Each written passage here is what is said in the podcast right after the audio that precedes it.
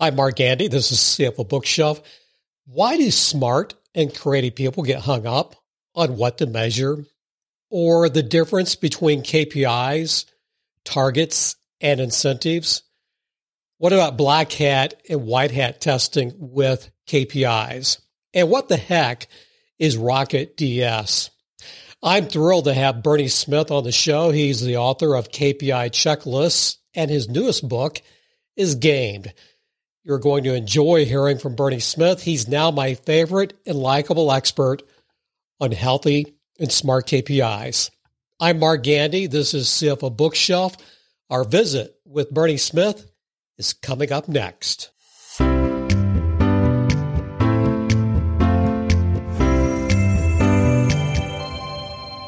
Bernie Smith is our guest. If you do an Amazon search on KPIs, you'll find his KPI checklist book at the very top of the search results. Now, we'll be spending most of our time talking about his newest book, Gamed. Fascinating background, but this instinctive problem solver, yeah, he started his career as a consultant, but his degree is in engineering. That's right. That's right. So my entire career has been driven by irritation. So frustration and irritation with things that don't work properly. So all, all, it's, it's a common thread running through my life. Um, I see a problem and I want to sort it out. So work, my, my engineering career was driven by the urge to, to make things work. And I tended to get pulled towards things that were broken, things that needed sorting out. Um, I sort of stumbled across a consulting career when I saw an advert in the newspaper. So you can tell how long ago this is, uh, saying looking for innovative young engineers to solve industrial problems. I thought this sounds exciting. So I spent a number of years traveling the world working on huge processes, paper mills, sugar production, that kind of thing. Um, it was all about scratching that itch, you know, finding problems and fixing them. Um, and, and really that's the thread I've pulled on all the way through. So, um, I looked at the consulting process and the bit of the consulting process that didn't really seem to work very well was measures selection. And I knew it didn't work very well because I saw people arguing about it, debating it, getting stressed and frustrated. So I could give you the, the, the full breakdown, but I won't. But that's, that's how I went from designing mechanical mechanisms through to uh, coming up with uh, better ways of choosing KPIs and better ways of setting targets. You so if we throw out the name Bernie Smith, it may or may not be a household name. However, any business student or any business manager who's interested in KPIs, I'm sure they've done like a million other people. They've gone into Amazon and keyed in the word KPI. What book is going to come up at least on the first page? It's going to be your uh, it's going to be your KPI checklist. So you're the guy behind that book, and, and I want to tell on me when Ben Lamorte, who's been on the show, our most downloaded show on OKRs, uh, when he mentioned you and said he'd be a great interview, that Bernie Smith name wasn't ringing a bell. So I go to my Kindle. Guess what? And I, I read it a long time ago. KPI checklist. so I, I I feel embarrassed. So I'm telling myself. But how did you become go from being engineer to becoming a KPI guy? That's an interesting question. So there were a series of short hops. Um, like like most people, you don't make a well, like a lot of people, you don't make a radical change. But I started as a design engineer, so I was, in fact, if you go right back to the start, I started designing large steam turbines for power stations. Um, long, slow process. Takes 10 years typically to go from what you've designed to seeing it happen. I'm a bit impatient. So I joined a small specialist engineering firm doing stuff that was a bit more exciting. So I designed things like a giant butterfly shaped sunshade for the top of a hotel in the Middle East and moving stages for the Royal Opera House and that kind of thing. Interesting, but still a bit of an itch to scratch. I wanted to travel more. So I saw this advert in the newspaper that I mentioned and I traveled the world for about five years doing what's now called Lean Six Sigma, but before it was called that because I'm old. Um, really enjoyed it, but very stressful, lots of travel, not relationship friendly. Um, exciting though. Um, so I looked at this and I thought, well, the problems I'm fixing are just problems. They're not specifically engineering problems. So I then had the next tranche of my career, which was working in banking, applying those same tools and techniques, but in UK retail banks and also global investment banks. So retooled. So you, you can use the same tools, but in, in, a, in a different way. Applied those techniques uh, in that sector very successfully, enjoyed it, but noticed this common theme, which was frustration, debate, uncertainty about what to measure, how to measure it, how to define it. And by this point, I'd realized I wanted my own business. So I needed a person sized segment in the market. Um, I wanted to focus on something that I'd spotted a problem with and that got the conversations with people who had money, to be blunt. So, you know, chief executives, C suite people who are prepared to pay to solve the problem. And that's really how I honed in on KPIs. And the book, KPI Checklist, came about when, for about the third time, I was drawing out the same flowchart to explain how we could fix the KPIs in the bank that I was working in. Can, can, thought, can, well, can, I be rude real quickly? That that flow chart is brilliant. I'm sorry, go on. Thank you, thank you. Well, the, the flow chart you see is actually kind of like the third attempt.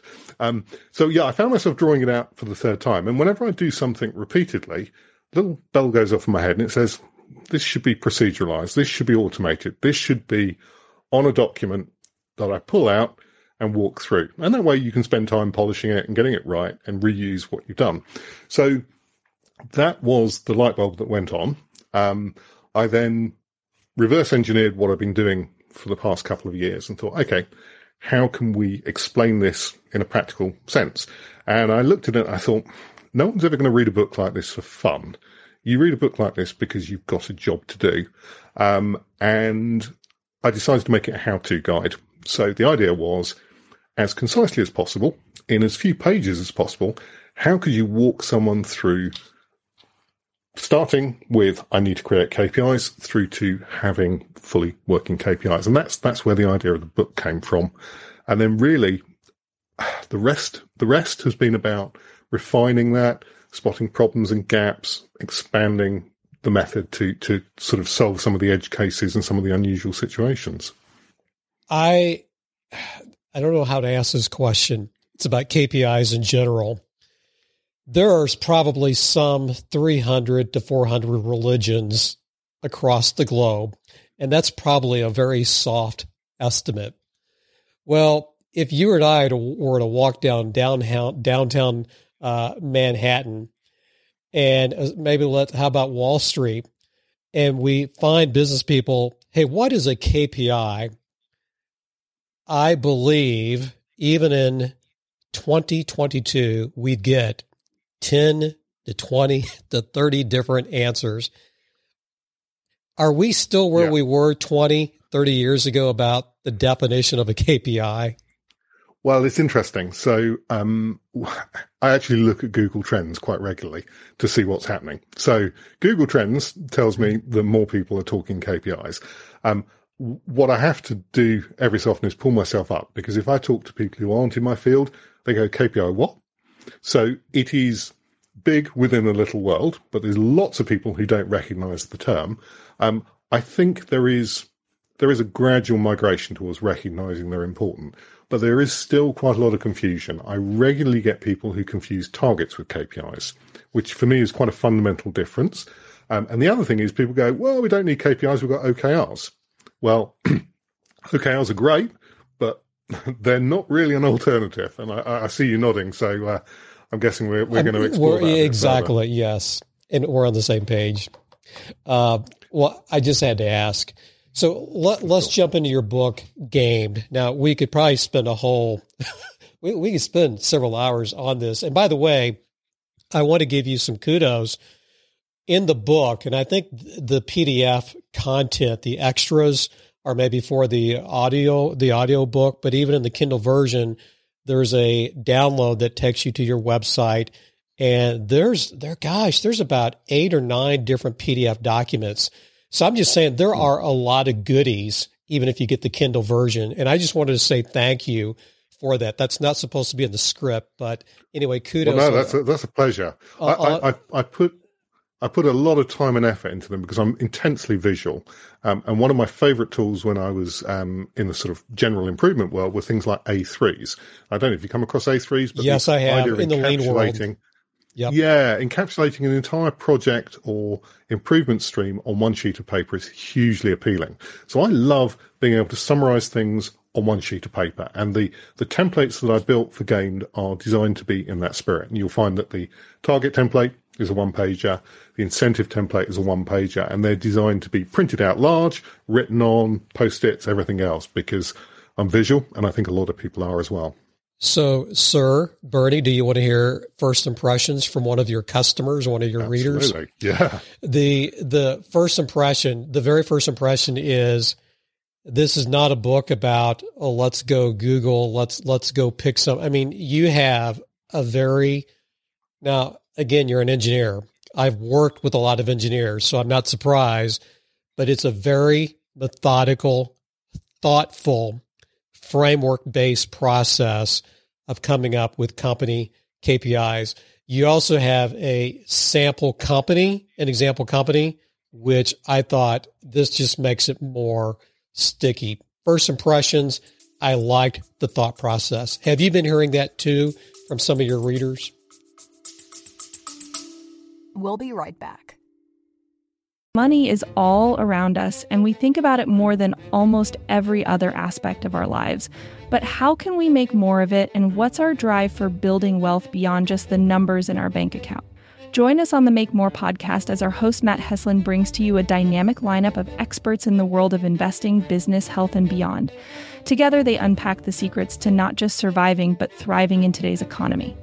It's about more than just wealth. It's about crafting life experiences, seizing opportunities, and building a legacy. Subscribe now to the Make More with Matt Heslin podcast and join us every week for new expert insights and inspiration.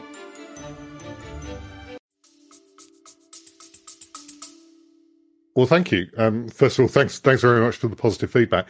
Absolutely. I mean, uh, you know, having spent decades running workshops, I've got a very good understanding of what turns people off, and that is abstract thought, uh, lots of rambling, and no clear actionable points. So I've kind of reverse engineered that, and and that's what I've tried to do. Um, yes, the, the feedback's been positive, but hey, I'm the author, so no one's going to tell me anything bad to my face. Um, the reviews seem to have been very positive as well. So uh, yeah, it seems to be hitting a nerve. We're we're going to hit the process here in a few minutes, but I have I do have a second impression. It's to me, it's still it gets five stars, but this is a 14 is it 14 steps or 15 steps i thought i read 15 but in the as i was working my Yeah. way through the content So- it may have been 14 It, it, it, it goes up to number 14, and the reason is we start on step zero. And the Okay. reason is that step zero is if you've already got targets and incentives. So it's an optional step. So it's 15, but it stops at 14. I apologize if it, I if No problem. well, my question is, I work not not all business owners are like this, but I work with some people who are, are in a hurry, like Hmm. let's move fast. Could this ever be? Could this ever be potentially? Could we do a sprint and could we take the fifteen or fourteen steps and do a seven step process? Now we'll, we'll still do the could could you do that? And I feel like I uh, asked no, no, no. It's, it's a really good. It's it's a really good question because if if I'm honest, I look at that or I looked at it when I created it, and my heart sank a little bit. That's a lot of steps to follow. Anything more than about three, and most people start getting a bit distracted. Um, I mean, there's two two two reasons why it's um, 15 steps. Firstly, it's both the target and incentive methodology, so there's no requirement to go all the way through. If you're just designing targets, it's the first 10 steps. The second thing is it's complicated. You know, the reason we see so many failed targets and incentives out there is because this stuff is hard. People are complicated. People are incredibly creative when it comes to working around the constraints they've got. If you've ever played a board game with your family, you'll know this. You know, people cheat like crazy. Um, but what I would say is typically you'd only use this method on important stuff, big stuff for your organization uh, in its entirety. But there are elements where you can take them out and you can use them anytime and any place. And if I were to suggest one part, that would be what I call black hat testing. Um, and this is this is something that I've um, shamelessly borrowed from the military. So you have red team, blue team in um, yes. US military. They have sim- yes. similar in, yes. in other military operations because they've realized that you cannot spot your own weaknesses. You need an adversary to find your weaknesses. Bingo. And you see it with penetration testing with with um, IT systems. Um, and this was the revelation for me. I was sat in a Scottish bank a few years ago, and we were working on a problem. Uh, we were trying to set up a set of staff bonuses for um, quality targets. So they had a Six Sigma score. We were talking about how these would be rewarded. And I just asked the group, I said, okay, you know, you're, you're a bright bunch of people. You've been doing this job for many years. If we introduce this scheme, what would happen? What would go wrong with that?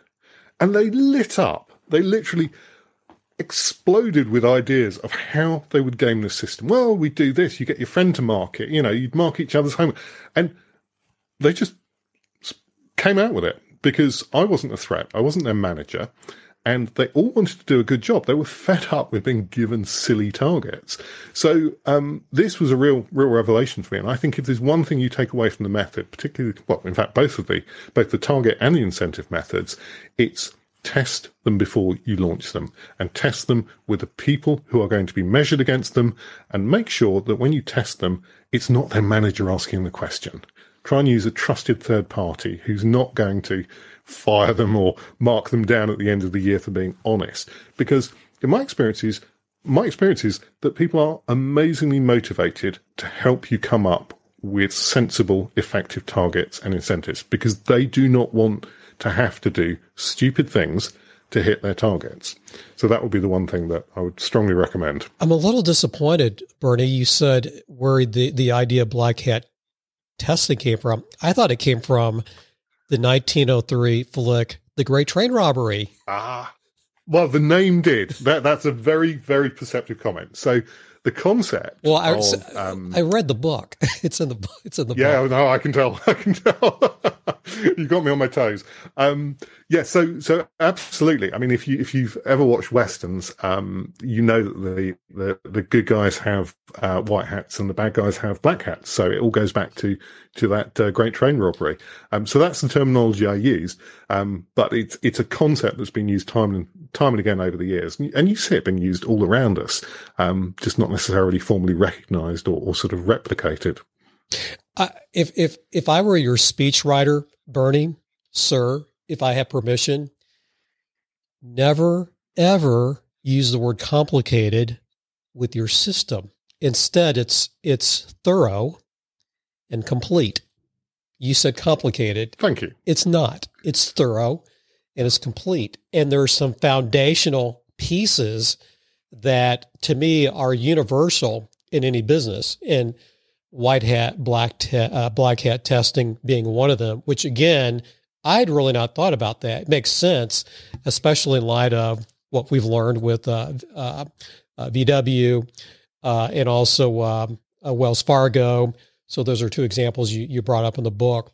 Mm. But you've kind of already answered the question. You you wrote the checklist book, why gamed, and and again, that's maybe self evident. You've evolved, but but why the book gamed, which just came out, I believe, in 2021, right? That's right. That's right. I wrote it over the summer. Um, it was called gamed because wherever you look, um, every every set of news headlines, there seems to be an example of people manipulating the system to achieve a target. Um, I picked uh, a dozen strong examples that I could share in the book, but whenever you look at the headlines, yesterday there was a discussion going on about energy classification in the EU. So different forms of energy generation. And the idea is that we're going to encourage green energy production. so the EU has decided to include natural gas and nuclear power as green energy. Well, it's blatant input misclassification, which is one of the failure modes that I talk about in my book. Um, the government decided to send out a hundred thousand COVID uh, tests a day uh, at the start of the COVID epidemic. So for every request, they sent out three sets of tests, three times as many tests as required, so they could hit their target of how many tests they sent out every day. And the more you look, the more you see this gaming going on. So that was really trying to encapsulate the problem we're trying to solve here, which is people just hitting the target by all means necessary and missing the original intent. And the light just went off. Here I've read the book. I've gone through I've gone through your PDF documents. The light just went off. Why did it take me so long to figure out that's why you named the book Gamed? I just I, am an idiot. Um, so you you can smile and agree with me and say, Mark, you should have figured that no, out. Sorry, it doesn't work on a, on a podcast, does it? But I, I was I was nodding indulgently. Oh, so yeah, goodness. I mean, it's, it's, probably a misspent youth playing board games for well, me. But it, I, it, I think so. Seems seem to be the word. Well, so what has been the response so far? I I'm I don't always ask authors that, but because you and I know some similar people, we were talking about one in the the green room, if you will. Uh, mm. how, how what's been the the response so far? I think I think um, head slapping realization. I, I, think it's one of those things where once your eyes have been open to it. So so the last time that happened to me was I was reading about dashboard visual design, um, people like Stephen Few and Edward Tufte and, and whatever. And you read about visual design and then you look at the world around you in a slightly different way. You pick up reports and you very quickly go, well, that's the problem. Well, clearly, you know, clearly they've used too, too, too many visual cues there. Clearly they've not got consistent layout. So what happens is it changes the way you look at things. And I think that's what happens with gamed. Um, there's a sort of drip, drip, drip of, oh, yes, of course. Yes, I recognize that. Yes, that's true.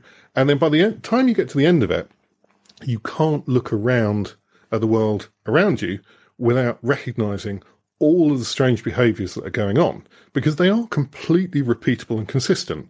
There's, there's about 30 different failure modes, but once you identify them, you can see them everywhere. And I think this is what, what I'm hearing from people that, you know, they're starting to see the same things coming up time and time again, and it's changing the way they're looking at the world. Now, it's it's a slow process, and you know people are busy. But I'm hoping um, if there's one thing that comes out of the book, it's it's a new language for describing the dysfunction of targets and incentives and a way of systematically dealing with it. That, that's what I'm really hoping people come away with.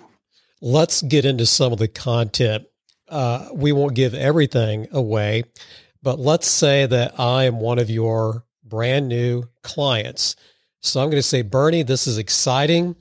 Uh, as my homework, I'm going to go and work with my team and we're going to brainstorm some KPIs. I think I'll go into my industry and do a Google search. So mm-hmm. that's the starting point, right?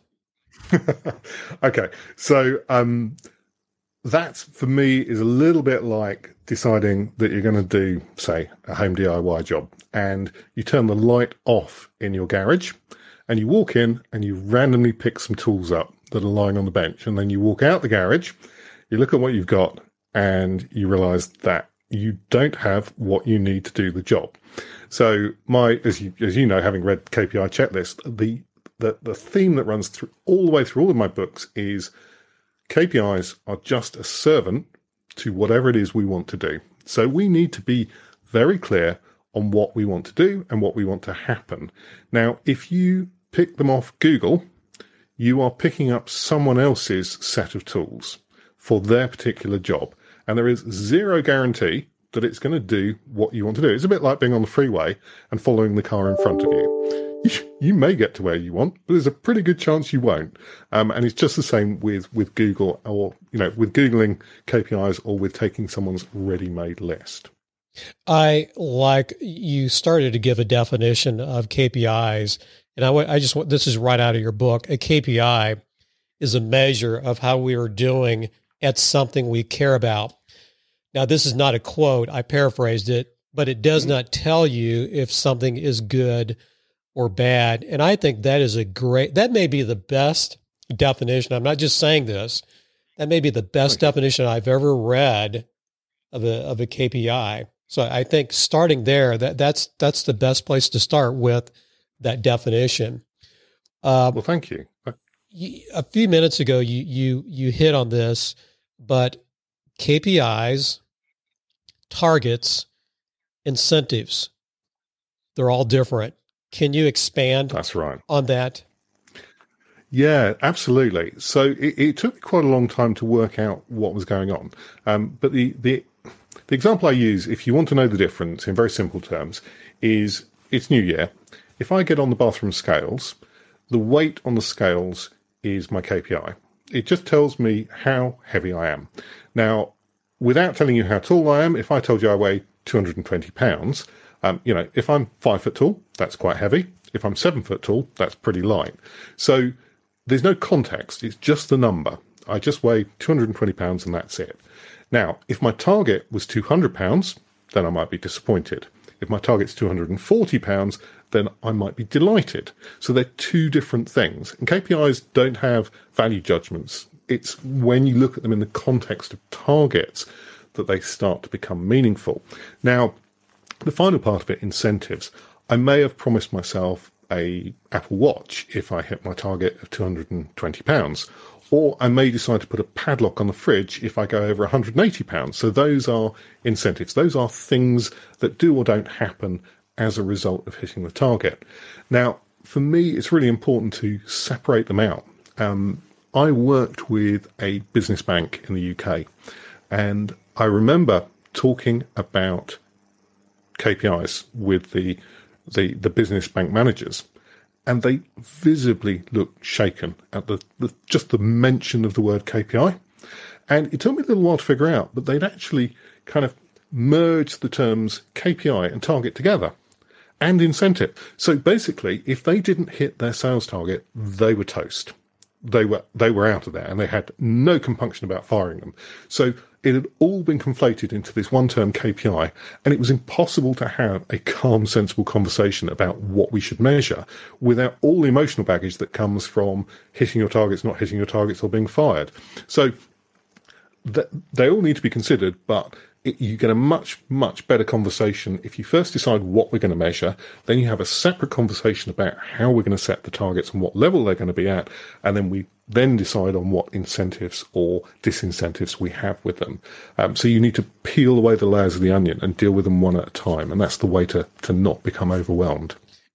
Again, what you just said needs to be repeated and repeated and repeated. One thing I think about the KPI, what are we going to measure? I was also thinking as I was reading the book, well, there needs to be a why.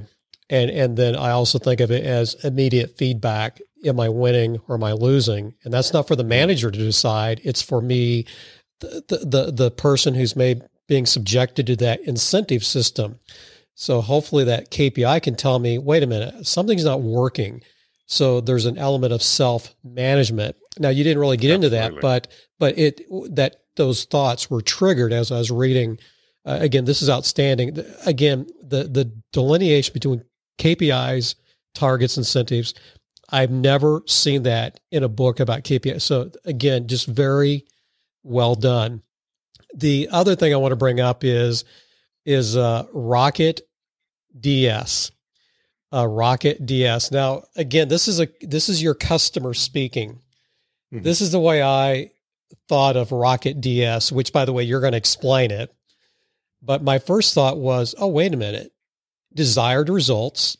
I want to weigh a certain amount. And here's an effective target. Oh, and then there's the stuff in between how I'm going to do it. That's my view of Rocket DS. Do, do I disappoint you or do, do I get it? No, no, no. That sounds great. So the, the big the big challenge when you come up come up with an acronym is really two things. Firstly, well, three. Firstly, m- making it sound not stupid, um, because there's lots of terrible acronyms out there. Secondly, tying it back to something meaningful. And thirdly, making sure you can trademark it.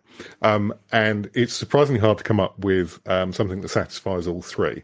And the idea, so Rocket DS stands for results orientated KPIs, which is this whole idea of working backwards from the outcome. And by the want. way, for the Sorry. for the sake of of of radio the, uh, theater of the mind.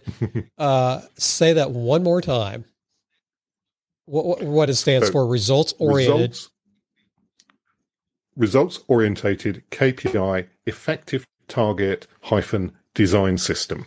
I know that sounds like a mouthful, so but it, if if you don't even say anything, it's like you're going to get it. It's like I pre- I think I know what this this means. So I'm sorry to interrupt, but good. I, I just it it, no, it, no. it does resonate. It's funny, um, coming up with a name for things and making it easy and intuitive to understand is probably almost as hard as coming up with the methodology. Um, I spend a surprising amount of time kicking ideas and names around. So thank you. It's good to know that it's, uh, it's landed pretty well. We, we, we, we can't use the idea of if you were visiting with a six year old that that's, that's too over the top. How about maybe a teenager? Uh, a teenager, you're having coffee with them how would you explain, basically, in about 10 minutes, what are the key, most important steps of Rocket DS? Um, so, probably a bit quicker than 10 minutes. Um, I would say that the way I'd explain it is probably starting by talking about board games, you know, talking about how when you first learn a board game like Uno or Monopoly, you start playing and very quickly you grasp what the objective is, you grasp the basic rules, and then probably about 10 minutes in, you figure out where the gaps are in the rules. So then you pick up the rule book and you start looking at the edge cases, and if they're well written instructions, that will often sort it out. But inevitably, you'll get to the point where there's a heated debate about something that's not in the rule book and is ambiguous. So you can end up writing your own rules or creating your own rules. Anyone who's played something like Rummikub knows that every edition has got different rules because people keep on finding holes in them. Um, so that's how I would explain the challenge, um, which is people are clever. People are very good at finding gaps and holes and good at finding problems, particularly when there's money involved. So they get very, very creative when there's a lot of money on the table or a lot of pressure or threat. So we need a way of getting our arms around that and figuring out how things will go wrong. Um, and the first thing that we've discovered through looking at things that have gone wrong is just measuring one or two things is not enough. Very, very few situations where one metric will tell you how you're doing. And in fact, a lot of the problems that we see with, you know, companies going straight after profit or emissions or whatever is because they focus entirely on one thing. So we need a selection of things to, to help keep us on track, KPIs to keep us on track.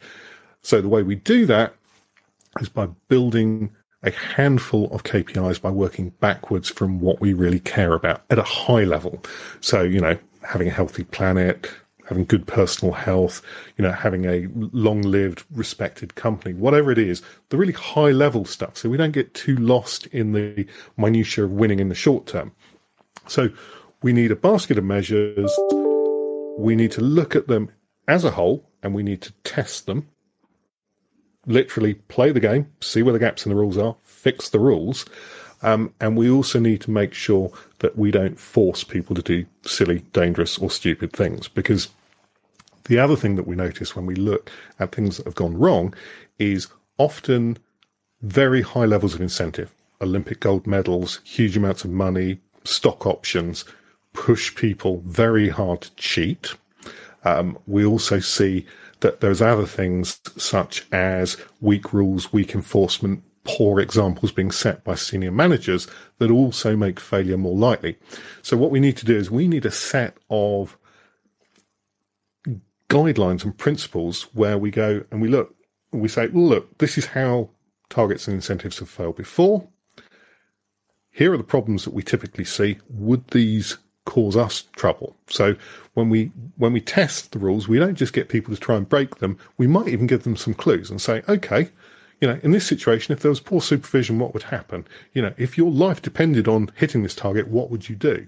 So we can even feed them some some raw material to help them cheat, help them bend or break or stretch the rules, and see how that goes wrong.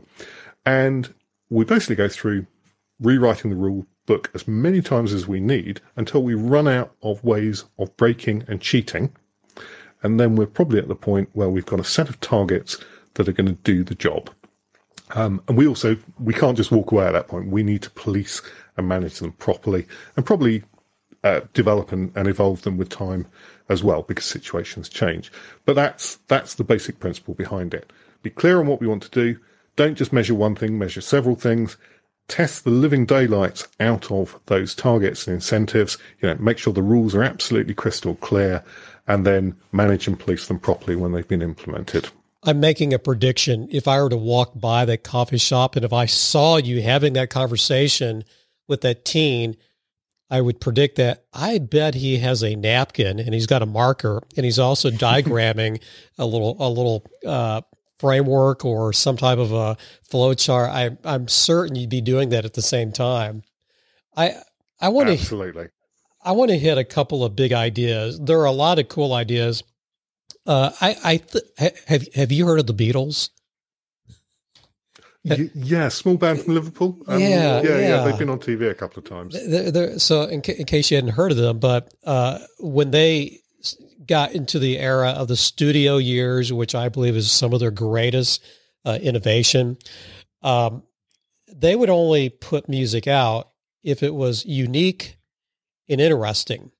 So there are about six concepts that I thought were unique and interesting but I'm boiling it down to just three.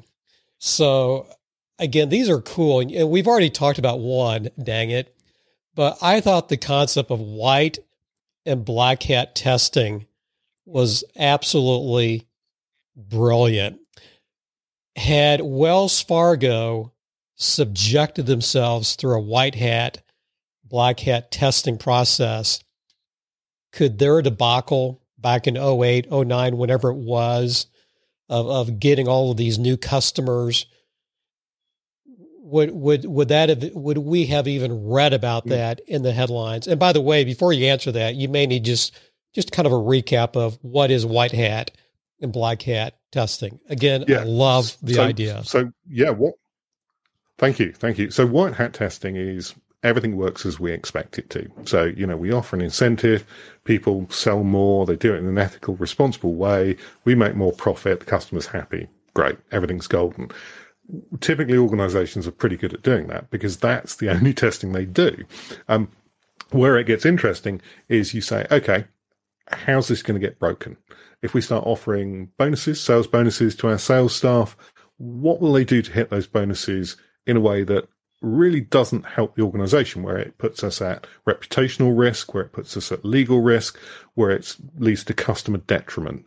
And that's where it starts getting interesting. Um, for any financial business that's interested in doing that, there are heaps of examples and warnings out there. So the UK banking sector, they've just finished compensating the consumer for 50 billion pounds for mis-selling of payment protection insurance policies. And all the behaviors that we talk about in Wells Fargo were replicated in that situation. And it comes down to very profitable products, intense pressure to sell, and very little or no accountability for selling appropriately, for following the law in terms of conduct, uh, and for the outcomes of those sales. So, were any financial services organization to in good faith, white hat and black hat test their products, they could almost certainly avoid the catastrophes that we've seen. The question is whether they would do it in good faith. And that really comes down to how the senior team, how the chief exec and the C suite are rewarded. Because if they are genuinely interested and rewarded on good outcomes for the business, then they will show an interest in testing the, the incentives and targets for their staff. If, however, it's a smash and grab, you know, they just have to hit the profit target, then we can expect them to not show that interest. So it really goes all the way to the top. How is the top person or the top people uh, in the organization uh, rewarded and incentivized? And typically what you see further down the organization is simply an echo of that. So it really has to go all the way to the top. I'm not trying to embarrass you. The more I listen to you, I feel like I'm listening to the voice of reason, the voice of wisdom. and I, again, I'm just, I'm really impressed the more I'm, as, as I'm listening to this conversation. Uh, the other cool idea I thought in this book, and again, there, there are about six or seven of them, but number two is owner agency. Now, as a finance guy, agencies usually you know the the role. So, for example, if I'm a CEO, my agency capacity, maybe with the board of directors, is well, I've got this fiduciary responsibility, I've got these other responsibilities, but I also have this uh, agency capacity with my customers, my employees, and myself, and, and getting a bonus. But that's not what that is. Um, no. And I It's- again, this was very. I I think this is this addresses your bank issue, not meeting the goals. So let me shut up and explain what is owner agency. Of course. Uh, English language is a, is a funny thing, and words have multiple meanings. So I apologise. No, it's okay. Whatever whatever word you pick, uh, it can sometimes be used in very distinct ways. So what I mean by agency, um, let me give you an example. Um, if we had a high jump challenge, you know, like the Olympic high jump, and you incentivized me with, you know, I I don't know, a bar of chocolate to jump over a one meter high barrier, that's within my ability. So I I have the ability to train and do that. Um, if you then offered me a million pounds to jump over a two meter high bar, it doesn't really matter how much you offer me. I am physically incapable of doing a two meter high jump. So in that situation, I don't have agency. I can't make it happen by any means other than cheating. And what you see is typically when people will bend rules, stretch rules, or break the law, it's because they've been put in a situation where there's a really, really powerful incentive or disincentive, yeah, a, a big reward or the threat of being fired, and they don't have the ability to hit that target. And that's what I mean by agency. An agency can be one of several things. It can be the resources, the time, the ability. But if someone's missing those, it doesn't matter what the target or incentive is. You can't overcome it by simply heaping reward or punishment on them. You need to go back and look at what's possible. Um, so I think considering agency would would help avoid an awful lot of the problems that we see with targets and incentives. You know, thinking about is this actually physically possible? I was going to say in my notes in my Kindle, as you were explaining it, I wrote a note. I would not ever change the word agency. I love it, but maybe call it agency capacity because really you're you're expl- here.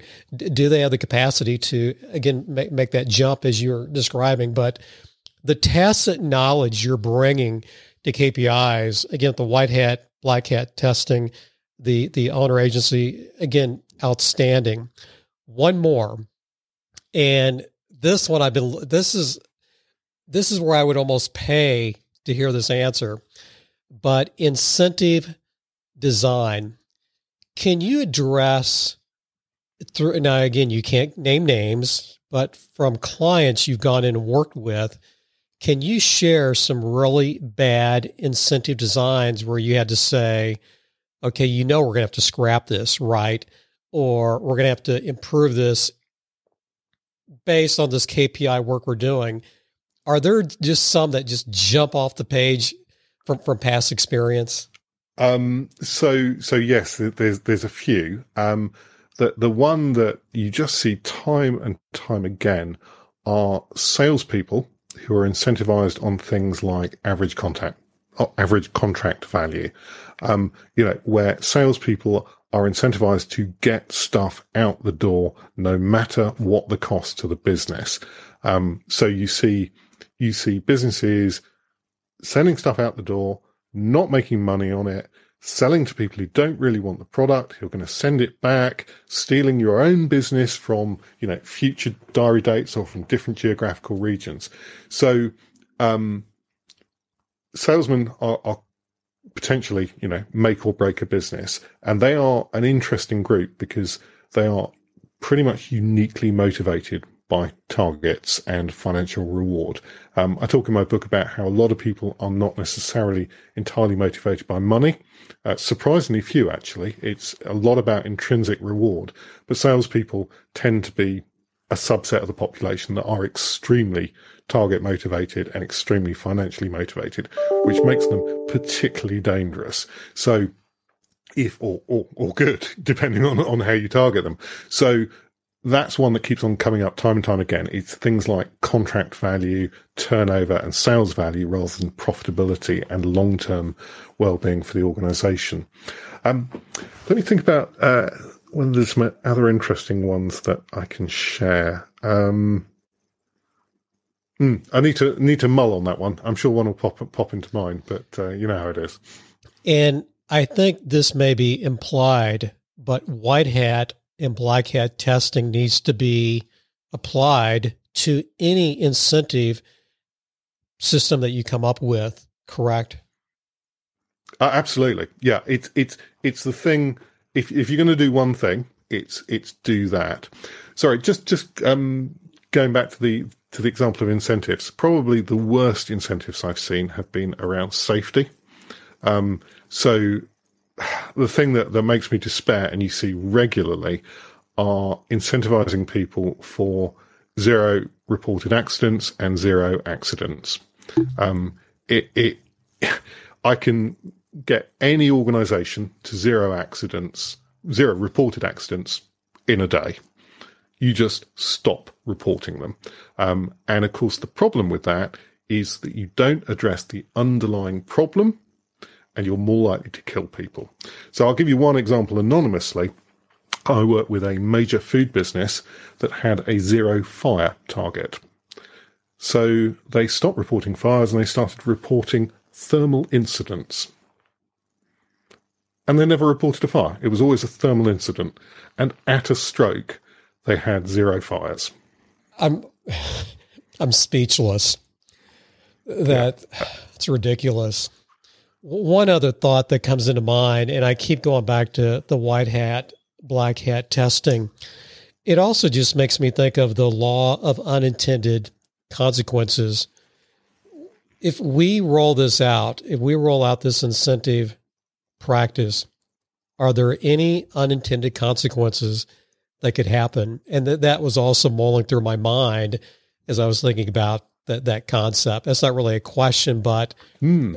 again, I just I can't the law of unintended consequences. And you can probably find a flaw in every incentive plan, but I think there are going to be laws of laws of severity or or it could be that yeah, this could happen, but it's not going to be it's something it's a risk that we can uh, manage or, or, handle. But mm. am I off track? No, not at all. Not at all. I mean, what's interesting is the the degree of structure, detail, and control you need varies by organization. So if you're in an organization of motivated peers who've all got a similar vested interest. So if you're working, you know, in a professional practice or perhaps a, a an employee owned business, the behaviors that you're likely to get are very different from a completely casual sort of you know online situation where there are no negative personal or long term consequences for um, for gaming the system. So every situation is different, and yes, I think there there will be situations where well, there's always going to be situations where you can't necessarily game every situation. You know, you can't you can't white hat black hat um, test them. So I think there'll be fewer if you use the Rocket DS. Will there be none? No, that that's never going to happen. It's about it's about heading some of the worst problems off at the pass and trying to make sure that we don't end up on you know on on a um, jury stand somewhere or you know uh, in the papers. Um, there is there are no absolutes, but what we've got is a series of steps and behaviours and and tests that we can apply that reduce the chance of that happening. Um, the only the only thing you might want to watch out for is becoming too process based in terms of choosing your targets and incentives. There's always a place for ad hoc, quick, nimble decision making. Um, but the question in that situation is, okay, what's at stake here? If it's, you know, offering someone a crate of beer for hitting a target, fine, don't sweat it. If you're going to end up in court with a regulator, then you might want to go through the full Rocket DS process. So keeping a sense of perspective and making sure that we don't put everything through the sausage machine is probably a good idea. I have more questions. Can we do this again in a few months? You, again, Absolutely. Again, you are the voice of wisdom and the voice of reason around KPIs. I, I, I just want to I want to do some name dropping. We've had on Stacey Barr. Uh, for me, that was a she's like a hero oh, uh, to me, and um, she's very funny. I, I sent her a baseball bat uh, for here from the states to Australia, and uh, I, I, want to tease her sometime because she doesn't know how to hold a baseball bat. But uh, she, she, so she's to me probably the voice in performance uh, management. Uh, we've had on Dean Spitzer, who I think a lot of people don't know him. He's getting into a, a season of life where I still see him on LinkedIn, but he's he is one of he's a voice of reason when it comes to performance mm. management. Uh, I've got tremendous respect for both of both of oh, those, oh, you, those names. Absolutely. You mentioned, and I was impressed. Uh, you mentioned uh, Edwin Locke and and his his uh, his research partner.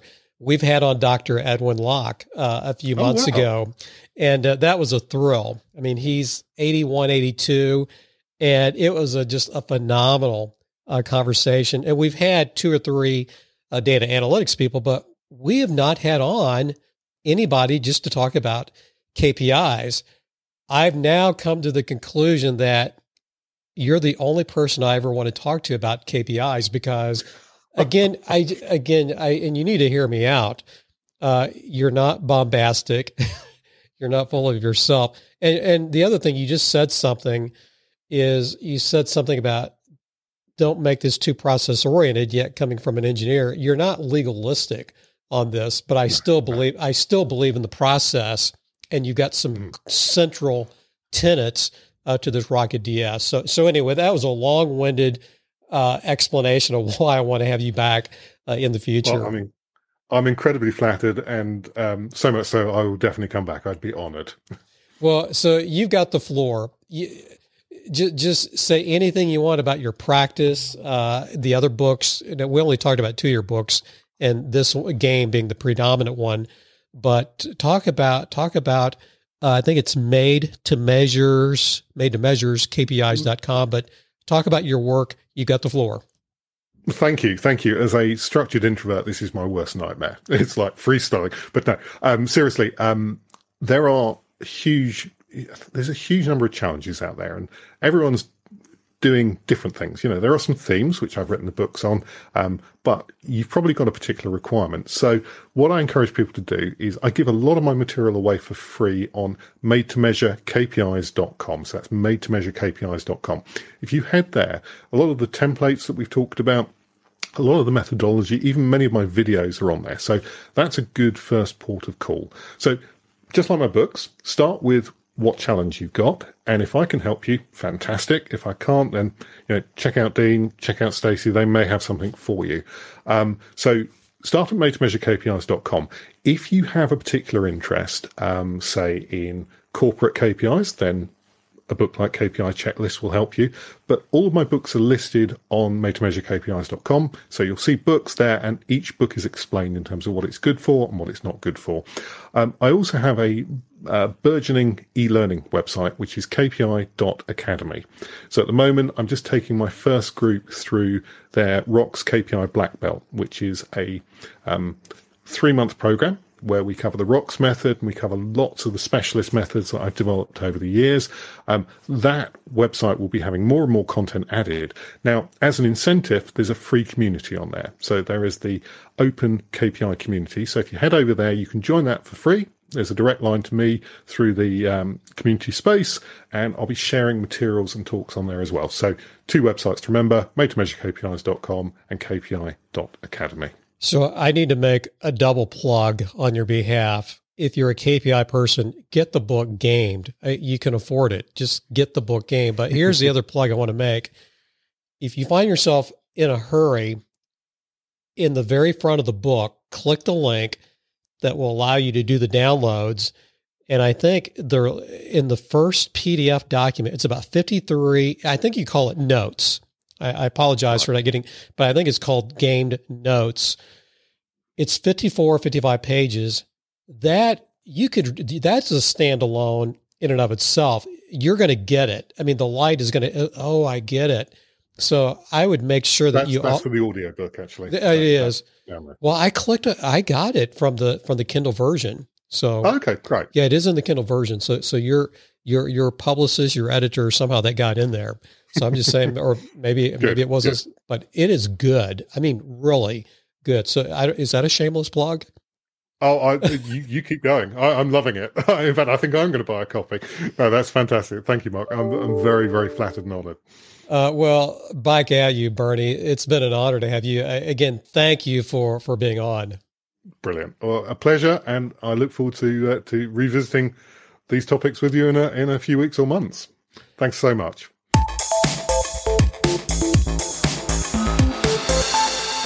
You are listening to CFO Bookshelf Lifelong Learning for Financial Leaders.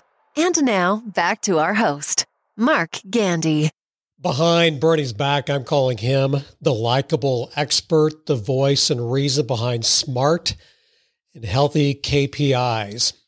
Let's wrap up with five questions to ponder. Number one, you heard Bernie's definition of KPI. What is yours? Number two, why do so many people in business debate what KPIs to use and why? Number three, now this is not a question, more of a homework assignment, but let me put this in the form of a question. What is A3 problem solving?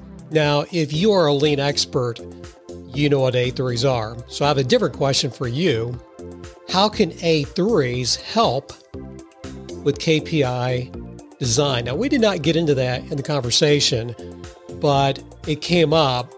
And as I thought about it, so wait a minute, A3s can be very helpful or supportive in this Rocket DS process that Bernie teaches. Number four, this is getting hard. We talked about white hat, black hat testing. Which of your company targets should be subjected to black hat testing and why? That's a that's, that could be a tough one. And then number five, can you clearly delineate the difference between a KPI, a target, and an incentive? My money is that you can. I know you can. But maybe this is the bigger question. Of those three, have they been decoupled in the business you run or work in? That may be the better question. Bernie Smith, the author of Gamed and KPI Checklists, check him out on Amazon. We'll have his books in the show notes page on CFO Bookshelf. And you can find him at made to measure KPIs.com. And don't forget his new site, kpi.academy. I'm Mark Gandy for CFO Bookshelf. Again, a world of thanks for listening.